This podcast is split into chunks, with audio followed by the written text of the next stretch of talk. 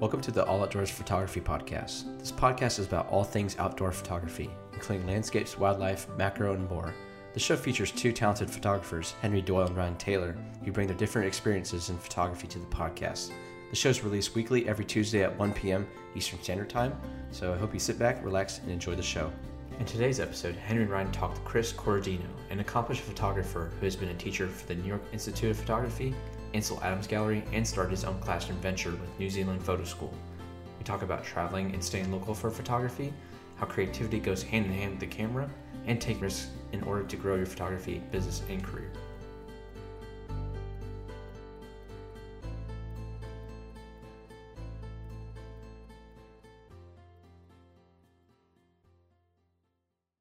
Welcome back to episode 35 of the All Outdoors Photography Podcast. And today we have a very special guest on. Yes, we have Chris Corradino on the show. Uh, thank you so much, Chris, for coming on. Um, just go ahead and tell us who you are and what you do. Thanks so much, guys. I'm really happy to be here. Um, I am a photographer living in New Zealand in the North Island. Uh, I teach people how to take better pictures, and I've done that both in New York, uh, starting in New York at the New York Institute of Photography. Uh, and then I traveled over to Yosemite National Park and also led workshops around the world. Uh, and now I'm doing it here in New Zealand. It's quite beautiful. Uh, but my passion is outdoor photography. I love nature, uh, but I like all types of photography, and teaching it also just makes me really happy.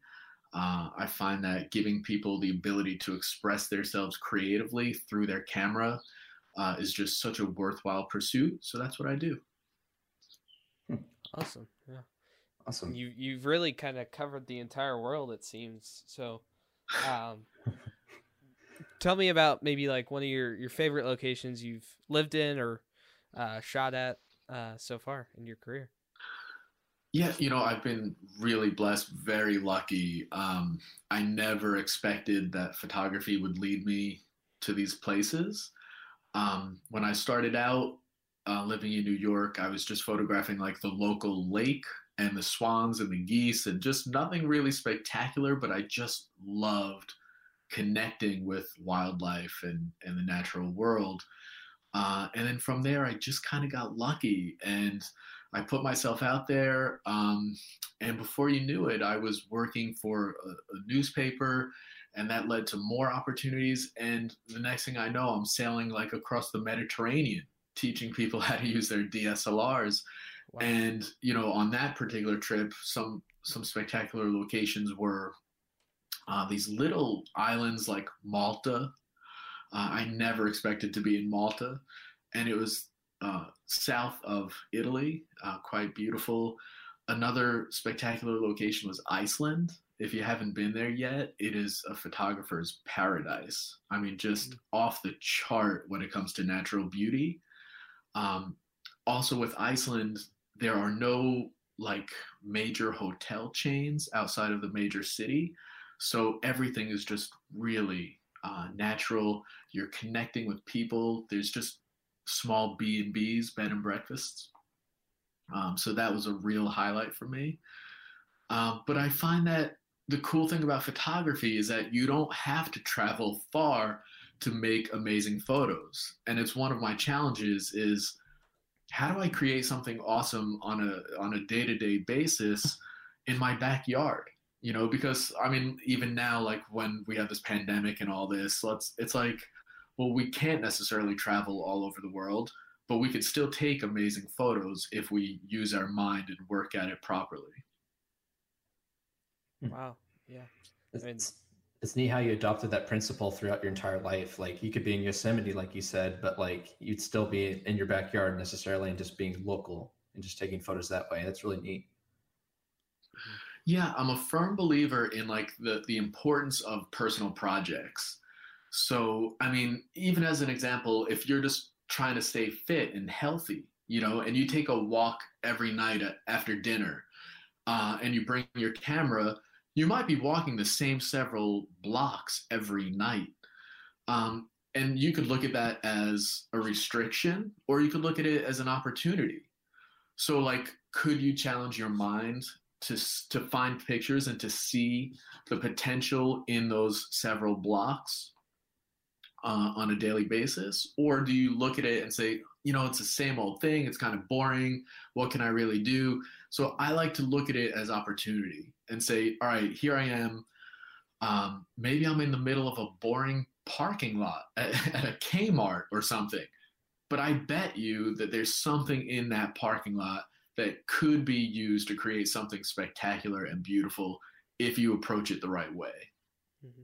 Yeah, and that repetition of knowing your location well really allows you to get much better shots than if you were just kind of visiting. For sure. And to see things like in different seasons, to see how they change, that's a big one.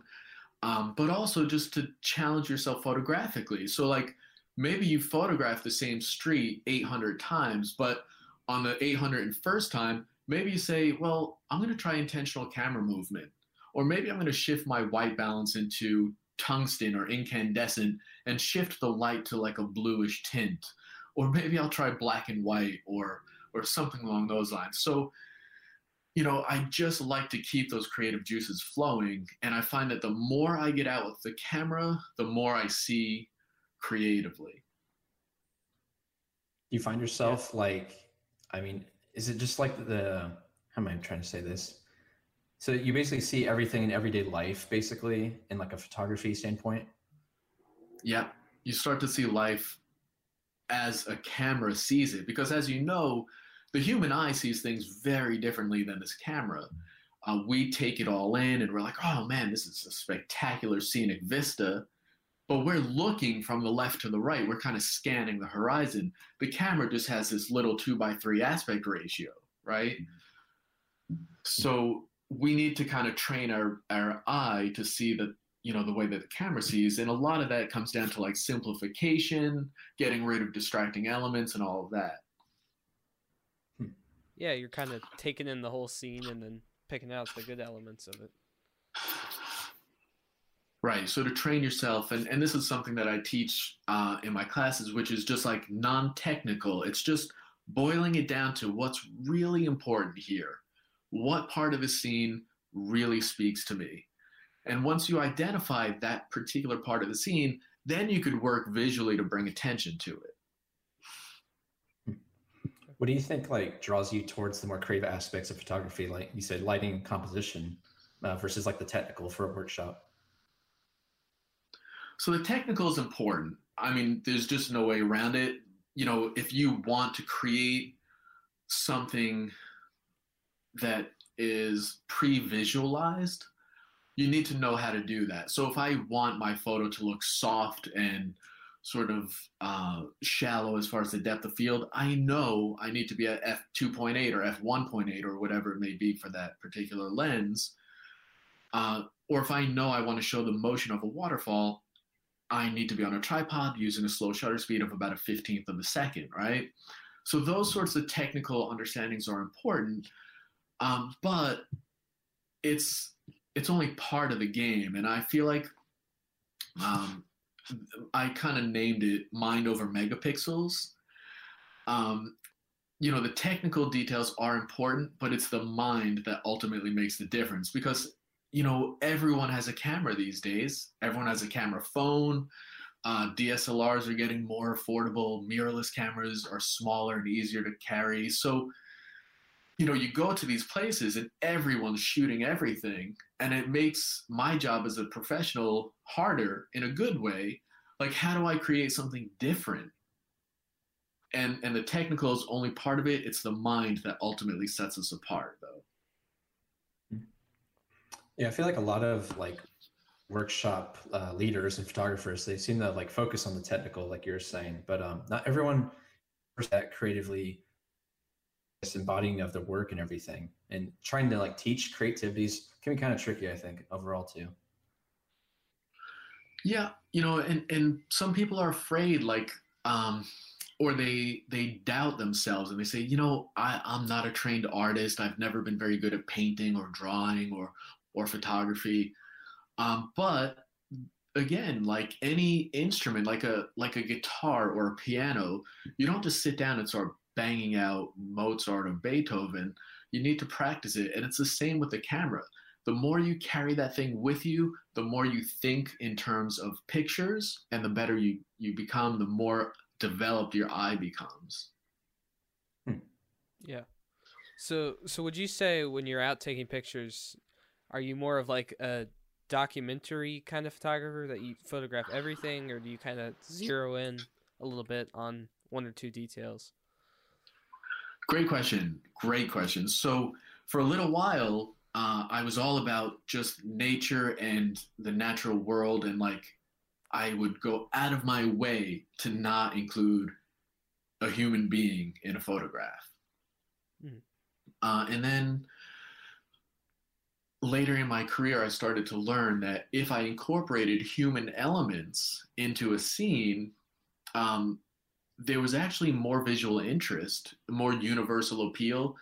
Uh, and as a side product, they became more commercially successful. So they sold better. Um, but also, just creatively speaking, they were just more interesting. To have uh, a pier going off into the distance on a horizon with a guy in a red jacket at the end was just more visually appealing than without. So I started to incorporate human elements into my landscapes. Um, and then I think, in addition to that, it's important to show uh, tighter compositions of detail. So maybe the rope that is, you know, docking the boat on the pier as a close up, that helps to tell part of the story. Uh, so I like to think of myself in terms of like a visual storyteller. If I'm selling this piece to a magazine, um, it's not just about the the hero shot, the the one photo. Uh, you need to have those smaller details as well. Have you ever done photojournalism? Yeah, yeah, that's really how I started. Uh, I started working as a sports photographer for a newspaper, and um, I was doing like high school and college sports, and it was great. You know, one day I'd be shooting football, the next day soccer, field hockey. Uh, the next day I'd be like in a gymnasium doing volleyball, so it was always different. Um, and then from there, they said, "Hey, Chris, uh, the the main guy called out sick. Do you think you can go photograph?" Um, you know, this guy as they lead him out of prison. And I was like, oh, you know, I was kind of scared, but I was like, all right, yeah, I'll do it. And within like a few weeks, that turned into a whole new path for me, uh, where I, I needed to start cutting back on on hours at my customer service job so that I could spend more time doing photography for the newspaper.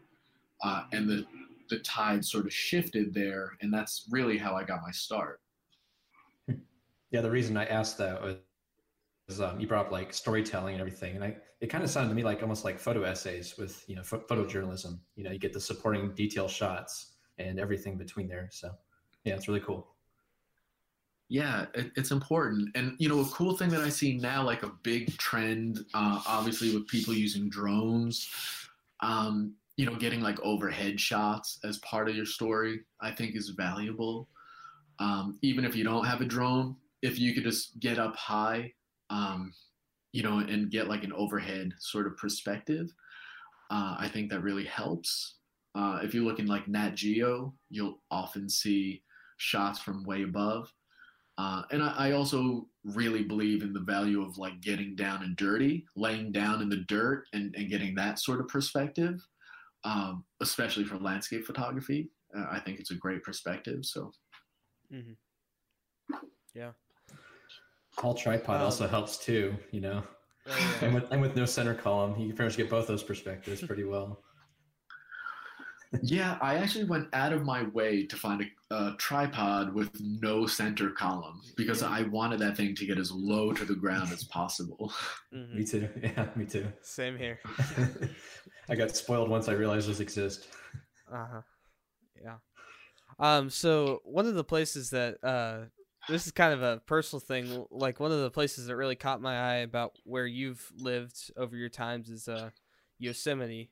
Um, just because I'm actually mm. going there in two weeks, so um, two weeks from now I'll be there. So can you tell us a little bit about That's your awesome. Yosemite experience? Absolutely. Yeah. So my first visit to Yosemite was in 2005, like way early in my career. Uh, I had just transitioned to digital photography from film. Um, so I was really excited about that. And man, I got to Yosemite and I was just floored, like mouth agape. you have to be kidding me. Like these, this is not real.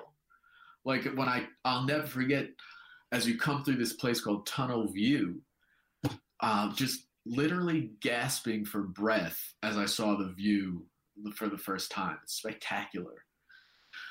So you're in for a real treat, Henry. It's it's quite amazing. Um, so I get out there and I shot. I, I camped there for two weeks and I loved it. And I was just out all day and night photographing. So it had a special place in my heart already. Um, and then I think it was around 2018 or so. I applied to the Ansel Adams Gallery uh, as a teacher, and they were like, "Hey, thanks so much, but we don't really have anything right now." Um, and then, sure enough, like a year later, they got back to me and they were like, "Come on down." what are the chances of that? So, and that's the thing. So I think that's an important point, though, because like as photographers, we need to put ourselves out there. Like I told the story about when I was a sports photographer and then I started shooting photojournalism with news. I was scared at first. It was sort of outside of my comfort zone, but I did it anyway. And with Yosemite, I just put myself out there and I said, Here I am, you know. And they said no at first, right? They were like, We don't have anything. I could have taken that as rejection, but I said, oh, All right, well, keep me on file and sure enough it turned into something so you have to put yourself out there um, so they said come on down I, I literally i was living in new york at the time. I sold my house um, and i moved across the country. I packed all my belongings into a small car just drove across the country and i taught photography there for like maybe four months and it was amazing. I mean, I'm living in the shadow of Yosemite Falls, and I'm teaching oh people gosh. from all over the world. Yosemite is visited by 5 million people a year, and they're not just Americans, they're from all over. Uh, and they all have different experience levels and different cameras and different interests, but they're all after basically the same thing um, cap- capturing like Ansel Adams sort of vision, right?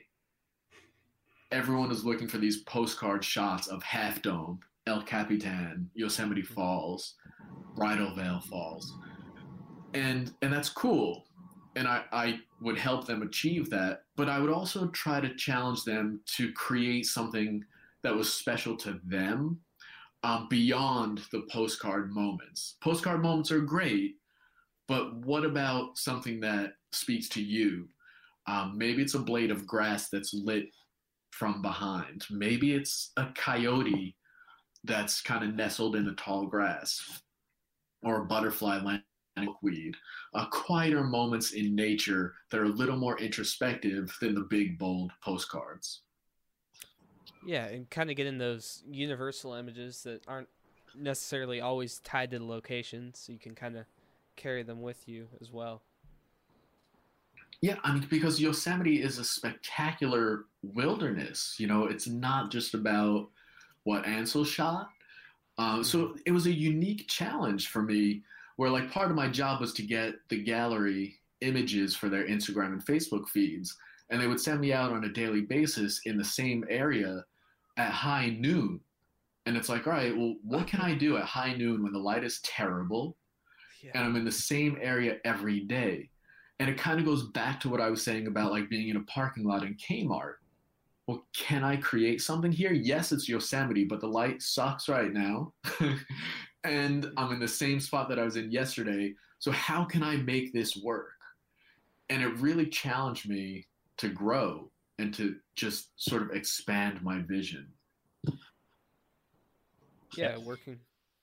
I would say that, yeah, there's a lot of pressure pressure there when you're just walking the same footsteps as Ansel to take the, you know, the big, like you said, postcard worthy shots. But yeah, it's really neat that you kind of broke the mold there and taught people other. Mm-hmm.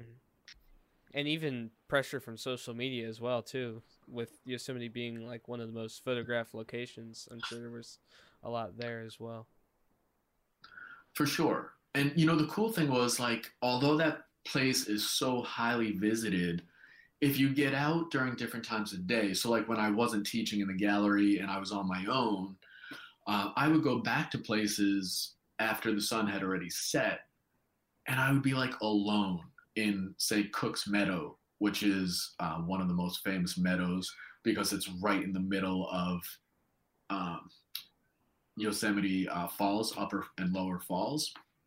So I would like camp out there, um, set up my tripod, and just wait. And just spectacular things would happen, and I would be alone in this majestic mountain at Yosemite, um, as like the stars sort of twirled above, and the full moon lit up the waterfall, and like a lunar rainbow appeared. And I was like, Wow. "You have to be kidding me! I can't believe I'm here right now." Yeah. I think what really separates the great photographers is the ability to go out at weird hours of the day when it's not convenient, but it ends up producing great shots. So Yeah, I know you guys did a podcast on uh, time of day, you know, in the magic hour. Um, and that's absolutely essential when it comes to landscape photography. But I try not to limit myself to that. Like, you know, going out at high noon, maybe it's a better time for black and white photography because the shadows are harsh and the contrast is different. So you get like a more moody uh, photograph. And often I would find that when the light was bad, that was an ideal time to shoot in black and white. Yeah, I found that Um, the but you know. Mm. Yeah, for sure. Uh, and the benefit in shooting in black and white too is uh, you don't see as much digital noise because noise is sort of red, green, and blue. So it hides the noise uh, if you were shooting at super high ISOs. So over that four months, like how many people did you teach, like on a daily basis or a weekly basis? Uh, I, hundreds. You know, I, I I lost count because some of the groups would be like twenty and thirty people, um, and you know, like I said, all different cameras, different skill levels, uh, different accents, people from all over. So it, was quite fascinating, and uh, I loved it. And and like one of my sort of goals would be if I could get people lying down in the grass, you know, in Cook's Meadow, photographing Yosemite Falls from different angles and just giving them things to think about, um, I was happy, you know, and usually it was uh, like an hour to an hour and a half, and we would cover so much in that time. And uh, sometimes people would then book like privates with me, and I would take them out specially like later in the evening or whatever. So it just led to other opportunities and I would find that like the more I put into my teaching, the more everyone would get out of it. So I just tried to just you know pour my heart into all the classes. I loved it. awesome. I bet being off the grid, so to speak, really helped your creativity as well, right? Oh yeah, I mean, I mean, one of the benefits was um, my house, my little um, like cottage or whatever you want to call it, was situated on the Merced River, which is the the big river that cuts through Yosemite National Park.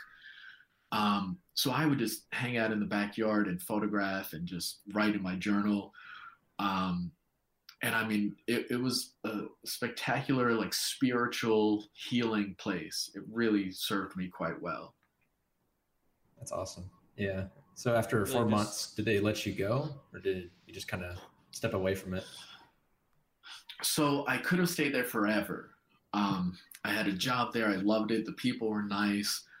Um, but what happens is um, in autumn, snow comes and the park is not nearly as visited. Uh, so tourism slows down quite a bit. I had an opportunity to do some other things. Um, so that kind of leads to the next chapter of, of my life, which was a, a humongous jump and a leap, uh, which was moving to New Zealand. So, as much as I loved it in Yosemite, um, I opted to make sort of a bigger move. So you want to go into that a bit? Your move to New Zealand? Yeah. So I had taught a photo workshop in New Zealand um, a couple years back in the North Island in, in a place called Hawke's Bay. Uh, Hawke's Bay is mountainous, yet also near oceans. Um, waterfalls and scenery and vineyards and, and all that. So it's quite pretty.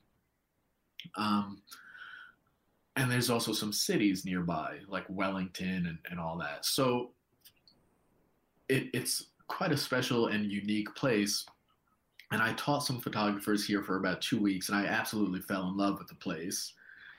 Um, long story short, I met my partner here, and we decided that we would move the whole family to New Zealand. And I figured um, I would teach photography in New Zealand. So I created the, the NZ Photo School, uh, New Zealand Photo School. And I do basically what I did in New York and Yosemite, but here in New Zealand. I teach people either in one on one lessons or group lessons or even on Zoom. Um, how to take better pictures, how to edit their photos in Lightroom, how to organize their computers. And it's been spectacular. Uh, and I happened to arrive right before the world sort of went haywire with the pandemic, hmm. uh, which was just luck because, um, as you've probably seen, New Zealand was very lucky. Um, we didn't really get into a whole big lockdown and all of that. So uh, I was out photographing and, and teaching people throughout the year, which has been really lucky and amazing. Awesome. So, w- what would you say were like one of the biggest challenges moving over here? Yeah, so uh, I mean, without a doubt, the biggest challenge is uh, being so far from family and friends. Uh, I mean, it's a different day right now than it is for you guys. It's a different season. It's spring for you. It's autumn for me. Uh, it's Tuesday for you. It's Wednesday for me. Different times of day and all that. So uh, that's really hard. But thankfully, with technology, FaceTime, video calls, and all that, I can stay in touch with my family and friends. The other thing was just as a New Yorker, as an American, starting a business in a new country um, is a unique challenge. And I, I still have clients in the States. So all of a sudden, I had to figure out how to create like an international business where I'm accepting money from people in the States into an American account and and in New Zealand and a New Zealand account. So I just had to set up like this whole new infrastructure. Uh, and that took time. That was a challenge. I can't even imagine. It's quite the transition, but it seems like it's uh, been very successful for you. So, congratulations. Yeah, I, thank you. Yeah, it's been so cool because listen, I mean, for me, like I've always just wanted to do something that was meaningful and worthwhile and helped other people in their lives. And for some people, like the most obvious example of that would be like being a doctor, right? When you're a doctor, you're you're physically helping people or maybe mentally helping people, and that's amazing. So the thing is, I feel like the arts are similar in that you're just helping people's souls and their creative abilities, and that's mm-hmm. just as powerful as their body you know, I mean, you could argue maybe not in, in some instances, but but really at the heart of it, I, I think it is equally as important. Uh, so if I'm able to teach a mother how to photograph her children better, that's going to lead to a lifetime of memories, yeah. uh, photographs, and just wonderful experiences for her and her family. So to me, that's special. I just wanted to jump in here and say that Chris is actually offering 10% off his photography mentoring sessions at nzphotoschool.com exclusively for the podcast listeners here. So you can use promo code no limits. That's no limits with no spaces. So it's N O L I M I T S. Use that on the website nzphotoschool.com and you could get 10% off his very helpful photography mentoring session. Uh, so thanks, Chris, for this lovely opportunity for our listeners, and let's get back to the podcast. Mm-hmm. What do you think like draws you to teaching people? So the first thing was I wanted to be able to give people clear information that I was having trouble finding when I first started. Because when I first started, it was like the argument was like, is digital or film better? You know, and people would fight, you know, on either side of the argument. Um, or, you know, there was like a lot of misinformation online where people would be these like proclaimed experts saying, you know, you should never do this or you should, you know, never center your composition or, or whatever, or uh, you should always use a UV filter, whatever it may be. They were like really adamant and firm in their opinion, and and people buy into it. Oh yes, you know this supposed expert said that I should never use a UV filter, and I was like, you know what? Like that's just not accurate. It's misleading, and in some instances, they were selling products under the guise of like teaching and I was like, that's just really misleading. So I wanted to be able to be like a voice of reason that I'm, I'm not selling a product. I'm not affiliated with any other company. You know, I don't work for Canon or whatever.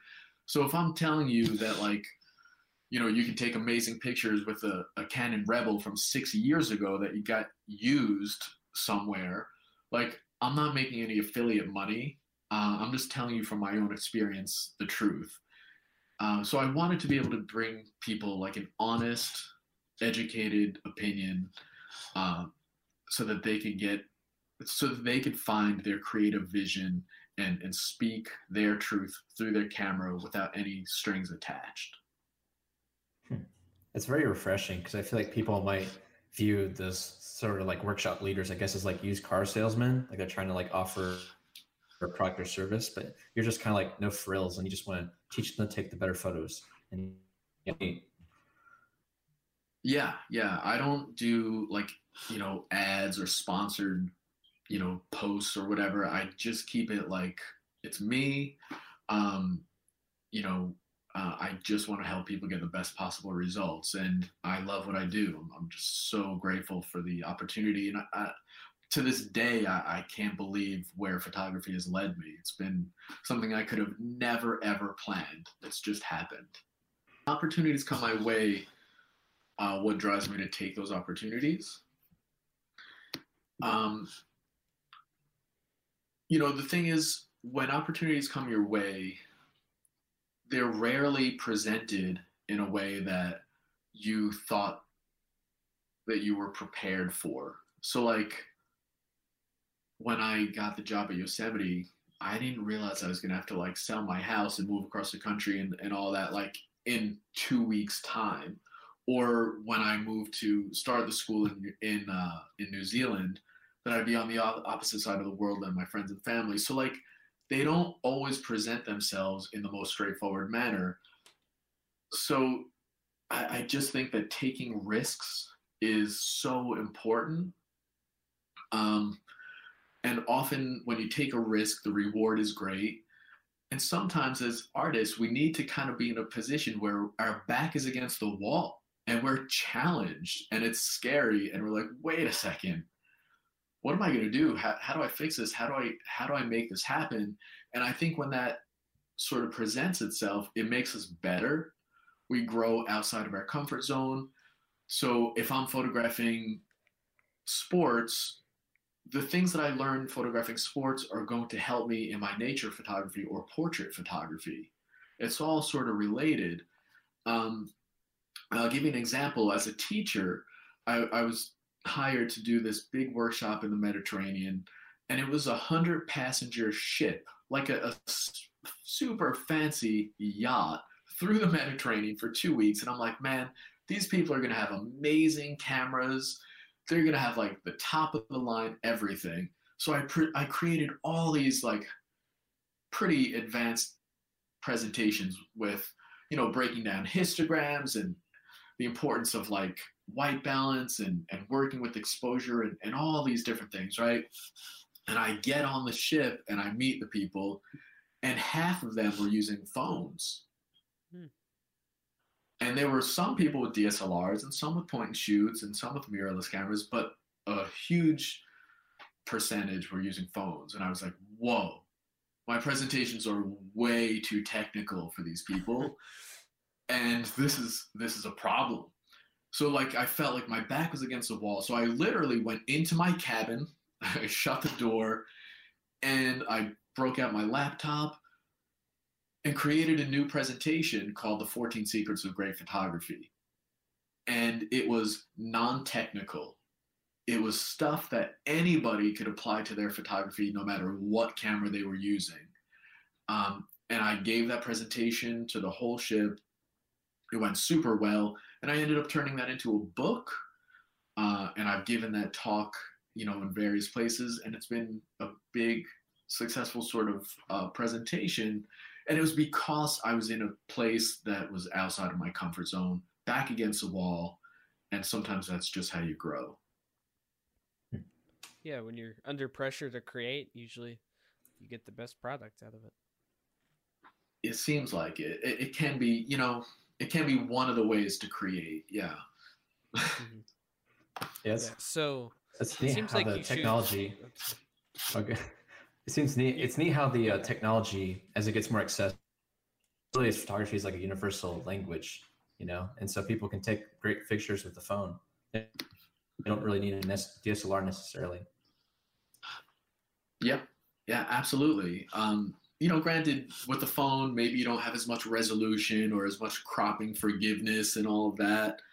Um, but ultimately, it does get back to, you know, emotions don't need interpretation, and um, it, it doesn't matter if you're photographing beauty, decay, chaos, peace. The camera reveals truth in a way that we can all understand, uh, and and it doesn't matter if that's a DSLR or a phone. Yeah. So it seems like you shoot like a, a great variety of genres. Do you do you have any favorites? Like would you say nature's your favorite or do you just kind of Uh, good question. I so I love nature for sure. Um, and I don't go out necessarily for the pictures. Like I go out for peace of mind. Like there there are times I'm just like, you know, I just want to take a walk in in solitude in nature and listen to the sound of the river. And if I happen to get a great shot, awesome. But if I come home empty-handed, so be it. At least I got out there and took a, a beautiful walk. Um, so I do love nature, but I also love photographing air shows. They're fascinating. Like, talk about like heart thumping energy. Uh, when you're photographing an F 18 screaming down the, the coast at 500 miles an hour with vapor clouds bursting around its, its wings, Mm. it's powerful. So I love that. Uh, I love photographing sports. Um, so those are some of my favorites. I, I also really enjoy macro photography. Uh, it's pretty cool to explore the world through a small, you know, detailed look. Yeah, I think I think many people like many pros will say that you need to like niche down to like one style of photography to be successful, but yeah, I think you proved them wrong for sure. You can really yeah, diversify yourself. that's that was interesting. Thank you for saying that. Um, you know, when I was first building my website, that was like a big thing where people were like, you know, you should only show like the work that you want to do, and and there's some value in that. Um, but I just feel like labeling yourself is limiting yourself. So I didn't want to call myself, you know, a landscape photographer or a portrait photographer because that's just super limiting. Uh, so I'd rather call myself like a visual detective. You know, I'm here to uncover truth with my camera, you know, and whatever that leads me to, it leads me to, and I'm open to it. Yeah. Great philosophy. Yeah, I feel like it's you can get stuck stuck in a rut if you subject matter indefinitely. But um, I've been finding that too with my work is just you need to really just find ways to experiment out your comfort zone. For sure. Yeah. Um, you know, like photographing weddings isn't necessarily my cup of tea because it's sort of formulated. Uh, you know, like you have a general shot list that you have to capture. But, you know, another way of looking at it is it's also a great opportunity to be exceptionally creative um, and really set up memories for someone for a lifetime, for their whole family history. So, it goes back to perspective. Uh, and I, I, really do believe that your perspective on life uh, sort of dictates how how happy you are, and also how successful you are as a photographer. Um, and it's funny. I mean, obviously, the, the parallels to perspective in life and in your mind is glaring with the, the perspective of what focal length you're using or, or how you see the world through a camera. So I believe there are a lot of similarities there. That's, that's really neat. Yeah. Um, if you don't mind, I actually want to uh, kind of rewind a little bit because I know you talked briefly about your, your stay in New York. Um, I actually found mm-hmm. out about you, Chris, through the New York Institute of Photography. Um, you're one of the mentors mm-hmm. there. So, yeah, how'd that all come about? Yeah. Yeah, uh, it's great. It was my first big break. Um, basically, I was I was uh, a passionate photographer, amateur photographer, uh, and just to be clear, like there's nothing wrong with being an amateur photographer. If you look at the word amateur, what it actually means, broken down, is for the love of. And I was taking pictures because I loved it, not because I was making money and I was working in a job that I absolutely hated. I mean, it's just no other way of saying it. I know that's not super diplomatic, but I really didn't like this job, but it was paying the bills, and I was, you know, not really sure what I was going to do with my life. Uh, but I was passionate about taking pictures, and one day I had a really rough day. Like my boss was coming down on me, and I came home and I was just super frustrated. And I went online I think it was Craigslist, and I was poking around the web looking for jobs, and I said, "Oh, let me just look in the photography field." And I see this post, and it's like, "Hey, we're looking for a photography teacher." Um, you know, so send your resume here. So I'm like, you know what? I'm not really fully qualified, and you know, all those like thoughts of doubt kind of crept in, and I said, "The hell with it." I'm really pissed off. I'm just going to submit my resume. And I did. And then I kind of forgot about it. And uh, a few weeks later, I got an email from the dean who was like, hey, come to New York and have a talk with us.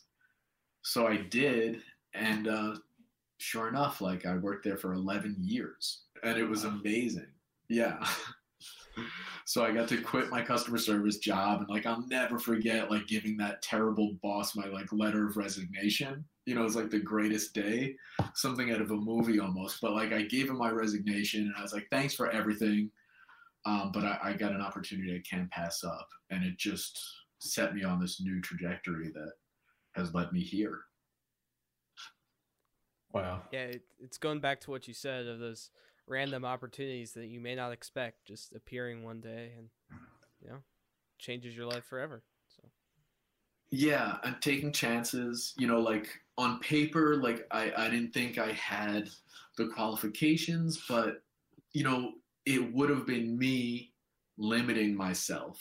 So it goes back to that whole thing like labeling yourself as limiting yourself. So like you know, not letting doubt take over or fear take over and doing it anyway, that's where um, taking risk can become rewards. Hmm. Something though, I mean, yeah. just to see your your whole it's, I mean, you've been all over the world. You've seen all these things. You photograph different genres all across the board. Yeah, that's just that's just really a lot of people that too. You know, just your resume, I guess. Thank you. I mean, you know, I, I couldn't have planned it that way. Uh, I did not get a degree in photography. Um, you know, I, I don't necessarily uh, have the best gear or anything like that. I'm just, I'm passionate about it. I've worked hard and I put myself out there. So that's like the biggest piece of advice I would give to people who want to like make photography their career is get in positions that scare you and do it anyway. Um, and you know, when I was out in New York, uh, I was terrified of photographing people on the streets. Uh, like the idea of turning my camera onto a stranger and photographing them was like sickening to me because I'm, you know, I was all about like photographing, as I said, like you know, a swan or a goose or something in this beautiful lake. And here I am in Manhattan. and the, there's just people pulsing all around me and, and it's just insanity and it was super interesting and i really wanted to capture it but i was scared and you know i didn't know if someone would like punch me in the face or or what you know so i was like i'm i'm just going to do it anyway and i stepped out of that comfort zone and i started shooting street scenes in black and white it was terrifying and also exhilarating all at the same time. Um, and you know the idea was basically to capture life in its unplanned imperfection. So i would shoot from the hip and when i would do it i would like feel my heart beating. Uh, like i could just you know it's sort of like photographing an air show. The energy was just so great. So i knew i was kind of on the right track because um, you know anytime you feel that sort of exhilaration um, i just feel like it's a good sign so uh, I would photograph these people on the streets, and it turned into like this whole series of of street photography that I'm really pleased with. It's almost like that exhilarating feeling you're describing. It's like your gut and well, it's going to scare you, but you got to do it. You know. Yeah, and you don't want to overthink it. You know, like there are times when I'm driving the car and I'm like, oh man, look at that scene, and like, you know, you just kind of flip on the blinker, slow down, pull into the shoulder safely, and take the shot. Mm-hmm. You know, if you start thinking about like, well, maybe there's a better spot up there to pull off, and is this the right location? You know, you just overthink it and, and you screw it up. So I like to just kind of get out of my own way and listen. When my mind says there's something here, just listen to that and then figure it out afterwards. So that connection between like your brain and your finger on the shutter is important. And I think a lot of people put walls up in between that connection. They overthink it and then they miss the moment. So um, I, I do teach that in, in a workshop. Um, and, and basically it's this it's you're walking along and, and something intrigues you. At that moment, it's time to pause, bring the camera to your eye, and, and shoot it. Yeah. Um, you know, instead of just, well, is the light good? Um, what's my aperture right now? Um, you know, what about my white balance? So like, it's sometimes the technical stuff or the gear gets in the way. Uh, sometimes it's your own doubt, and it just creates this wall, and then you just don't take the photo because you've overthought it. So what I like to do is, you know, if if something intrigues me, I capture it, and then later that's where the evaluation happens. When I dump all the photos into Lightroom, that's when I'm like, oh, that's why I was interested in that. Um, you know, this whole scene is is all green, and there's this one red piece of clothing on a clothesline or whatever, and that's sort of interesting, or whatever it may be. And maybe I don't even know what drew me in until a couple of years later. Like there are times I look back at shots that I've taken years ago, and I'm like, now I understand what spoke to me about that moment. So you have to kind of sit with images for a while before you you ultimately get their full meaning. Uh, at least that's been the case for me. Mm-hmm. And also, like, I think it's really important to not shoot what you might think would get likes likes on social media, but rather shoot exactly what you see. You know, exactly what catches your eye, you know. Mm-hmm. Yeah, it's a great point. I absolutely uh, agree with you. Uh, in fact, in the few instances where I've said to myself, I think this one is going to sell really well, it was the opposite. It's usually the photo that I don't expect that does better. And if even if you look at like a, a lot of um, like musicians, like I've heard so many bands talk about we just kind of threw this song on and we didn't really think anything of it and that's the song that's like their number one hit you know so you just yeah. have to shoot what interests you do what you believe is you know visually cool and maybe people will connect with it maybe they won't but at least it made you feel good doing it mm-hmm. it's like you create for yourself first and foremost and then just hope the audience likes it yeah, and they may never get it. I mean, look at Van Gogh. You know, he sold what one painting while he was alive. Mm-hmm. Yeah. Right. But I mean, history shows, you know, sometimes people don't get it until long after the fact, and, and that's okay. But um, as photographers, we have the ability to do personal projects. We have the ability to do commercial projects. So, you know, maybe you work for a newspaper and you shoot photojournalism and you get the record shots of the politicians cutting the ribbons and all that. I mean, Ansel Adams did plenty of commercial work that nobody knew about while he was also doing the landscape work that he eventually became famous for. Yeah. What would you say are like your inspirations overall, photographers or anyone else? Um, great question. Thank you. So I, I really believe in like cross training. Um, and I don't just mean in, in a physical sense, but like mentally too, and, and inspiration wise. Um, so it's not just photographers. I'm a passionate music lover.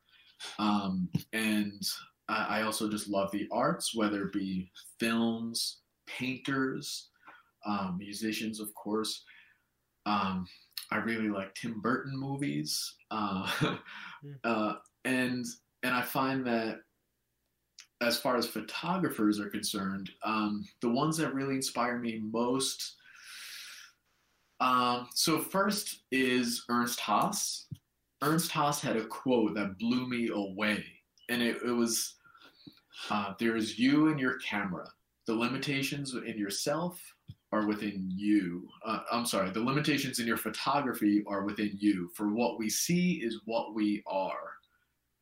And that broke me out of this box that I was in when I first got started, where I was sort of like a light snob. I would only go out at sunrise or sunset during the magic hour. And I was like, always, well, there's no clouds tonight. It's kind of a clear night or whatever. So this isn't ideal. And Ernst Haas's quote was like, "Hey, you're you're basically limiting yourself. What are you doing?" You know, and that just broke me out, and it allowed me to expand uh, to shoot all day long with the idea of creating something anyway. So I thought that was really important. And then his work, like the book The Creation, is just a masterpiece.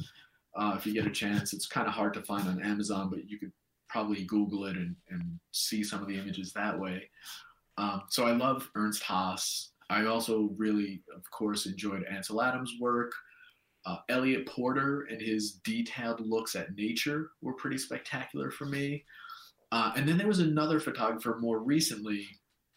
Uh, his name was his name is Jim Brandenburg, and Brandenburg worked for National Geographic for a long time. He took like a million photographs and through his own admission, he got kind of burnt out. He was just feeling like tired and, you know, he'd taken so many pictures and he'd been all over the world and he was just feeling a little creatively uninspired. So he did this project, a personal project, where he only allowed himself to take one photo a day. Mm-hmm. Not like 10 photos and picking the best, but like one click of the shutter a day for 30 days. Um, and in this project, what happened was like he reconnected with his passion for photography and he found ways to show not necessarily the postcard of the rainbow, but like the raindrops on a raven's feather. And he just reconnected with his love of nature and photography, and it brought him back to his passion. So I really like Brandenburg's work. Uh, so those are just a few. There's so many others, though. Uh, I could go on and on. We would run out of time. You're good. Yeah, I, I can vouch for uh, Eliot Porter. He's, his book is incredible. Mm-hmm. He is. Yeah, yeah. What he did was not easy. Like he he would photograph the forest floor, and you would think that's sort of an easy thing to do. It's actually quite difficult to do it well.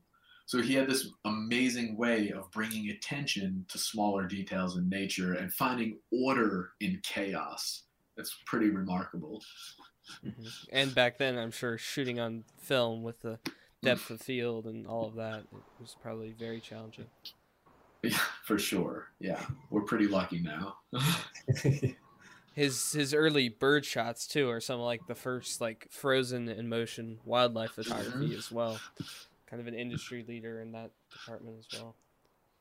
Absolutely, really beautiful. Um, you know, I guess the the last just changing uh, sort of genres. Uh, I really liked um, Garry Winogrand, who did a lot of street photography in New York. Um, he had a really unique way of, of photographing people and kind of showing people's personalities in a candid way. Uh, of course, Henri Cartier-Bresson, um, you know, sort of the godfather of photography. Um, and and it's pretty amazing to me that we could go on YouTube and watch like a 45 minute documentary of Bresson talking about photography today. Um, if you haven't done that, it's worth doing because he, he has quite an interesting perspective on it. It's pretty amazing. I know in our previous podcast episode, we talked about creative projects, um, and you mm-hmm. brought personal projects at the beginning. Henry and I have done a three like photo series. Have you done one of those? Yeah, yeah, I love photo series. Uh, and the cool thing is with Lightroom and just being able to make like collections and just organizing your photos that way, it makes it really easy to keep track of. So I did a whole series of uh, country living uh, when I lived in the Berkshire Mountains for a while. And it was like the coldest winter I've ever experienced, but so spectacularly beautiful and I was just trying to document how people lived kind of off the grid in the country. When like the GPS signal cuts out and there's no Wi-Fi and you're left to your own devices and these people would set up their barns and their homes in such charming ways.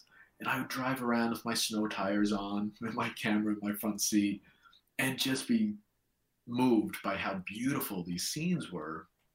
So I did a whole series on that uh, I'm doing something now on on the sky. Uh, I call it mm. Cloak of Heaven. Uh, it's just like different ways that the clouds appear and, and the different shapes and patterns uh, that happen right from my backyard. Uh, and I'm just using a telephoto lens. It's like a you know, 100 to 300 millimeter lens, and I focus in on like you know specific areas of the sky, and it's pretty fascinating what is out there. So just a couple that I'm doing yeah. Looking forward to seeing the results in the Sky one. It's, it's really cool. Yeah, I'll keep at it. I mean, that's the thing with, with personal projects. I mean, there's no deadline. It, it could keep going for years. Who knows? yeah. As long, as long as you want it, you know, to last. Yeah. Absolutely. Um, have any other projects or anything else? Um, so for me, right now it's um it's about connecting with people both in New Zealand and and in the states uh, and and really helping I see like a major sort of issue with photographers and and like computers that are just a disaster for lack of a better term. Like photos on memory cards flash drives um, external hard drives, computer hard drives that are about to crash because they're so packed with data. So it seems like people are really struggling with image organization. Um, so I'm trying to help people through teaching Lightroom and, and how to create a good workflow and a backup and something that makes sense for them. Um, that's one thing I'm working on. And then, of course, just teaching the joys of photography. Um, it's you know, some people get so frustrated because cameras are sophisticated now, especially now that like mirrorless cameras are becoming more prevalent. Um, they're amazing, but they're mini computers, and not everyone is really computer savvy. So it's frustrating to people. And I'm trying to sort of simplify and show people the art of photography and the joy of photography. And it doesn't have to be this mind bending, painful experience. It should be fun. Yeah, that's awesome. great so, philosophy. So yeah, what is there any uh, the episode here? Is there anything you want uh, listeners to take away from uh, our talk today? Well, I feel like you know, since everyone has a camera in their pocket, um, I think a good question to ask is like, well, what do you want to share with the world? Hmm. And that answer may evolve over time. You might not have it right now. And that's okay. Uh, like we were talking about earlier, I don't think you should limit yourself in any one genre of photography. So be open to exploring uh, different types of photography and just literally exploring your own neighborhood with your camera. And I think you'll find that anything is possible, um, as I found in my own career. Now, if you're feeling lost in your pursuit of photography, really don't sweat it. Sometimes we need to get lost, we need to wander in order to find the right path.